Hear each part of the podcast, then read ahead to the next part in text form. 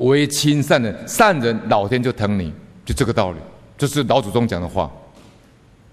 再下来第四个，王林自己找检察官破案。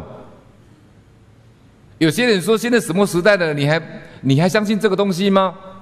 但是我们老警察都知道，案子会找警察办，找哪一个警察来办？这个案子就发生在我们新竹，一九九九年十月，一个被他这个恶性的这个流氓爸爸杀死了一位女童。这个女童被他爸爸杀死以后，埋葬在这个他的爸爸的工厂的一个水泥地里面。这个流氓以为神不知鬼不觉，没有人知道埋在工厂的水泥地下面嘛，地板下面，这谁会知道呢？结果我们这个女童的亡魂呢，竟然知道说，检察官在办他爸爸的案子，因为他检察官在侦办一件黑道受贿的案子，就查他爸爸的案子。这就是我刚才跟你讲的，太上老君说，刑后随之。刑法就刑事案件就真的追到你身上来了，然后就恶心在这恶心就要降临。结果呢，检察官蔡蔡佩林就做了一个梦，因为他正在侦办这个案子嘛。但是这个因这个女童的灵魂呢，知道检察官在办他这个杀死他的这个爸爸这个案子，所以他就跟检察官入梦，跟蔡佩林入梦。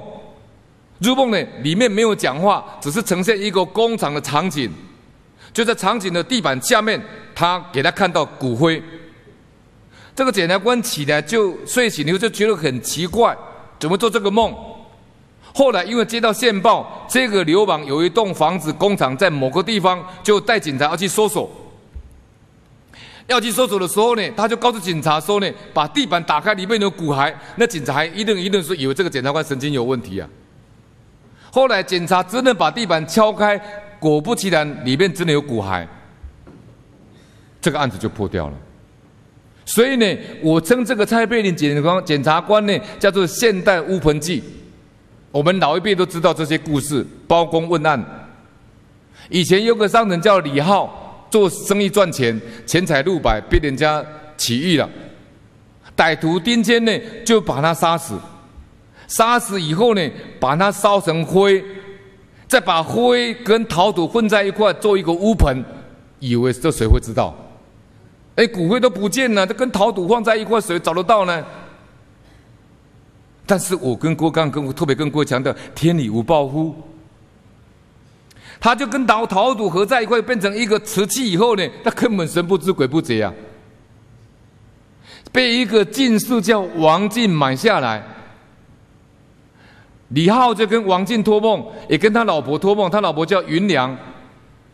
跟云娘托梦以后，云娘在洛阳白马寺跟包拯陈情，包拯就下去追查这个案子，或者宣布破案，这个叫做很有名的乌盆记历史公案。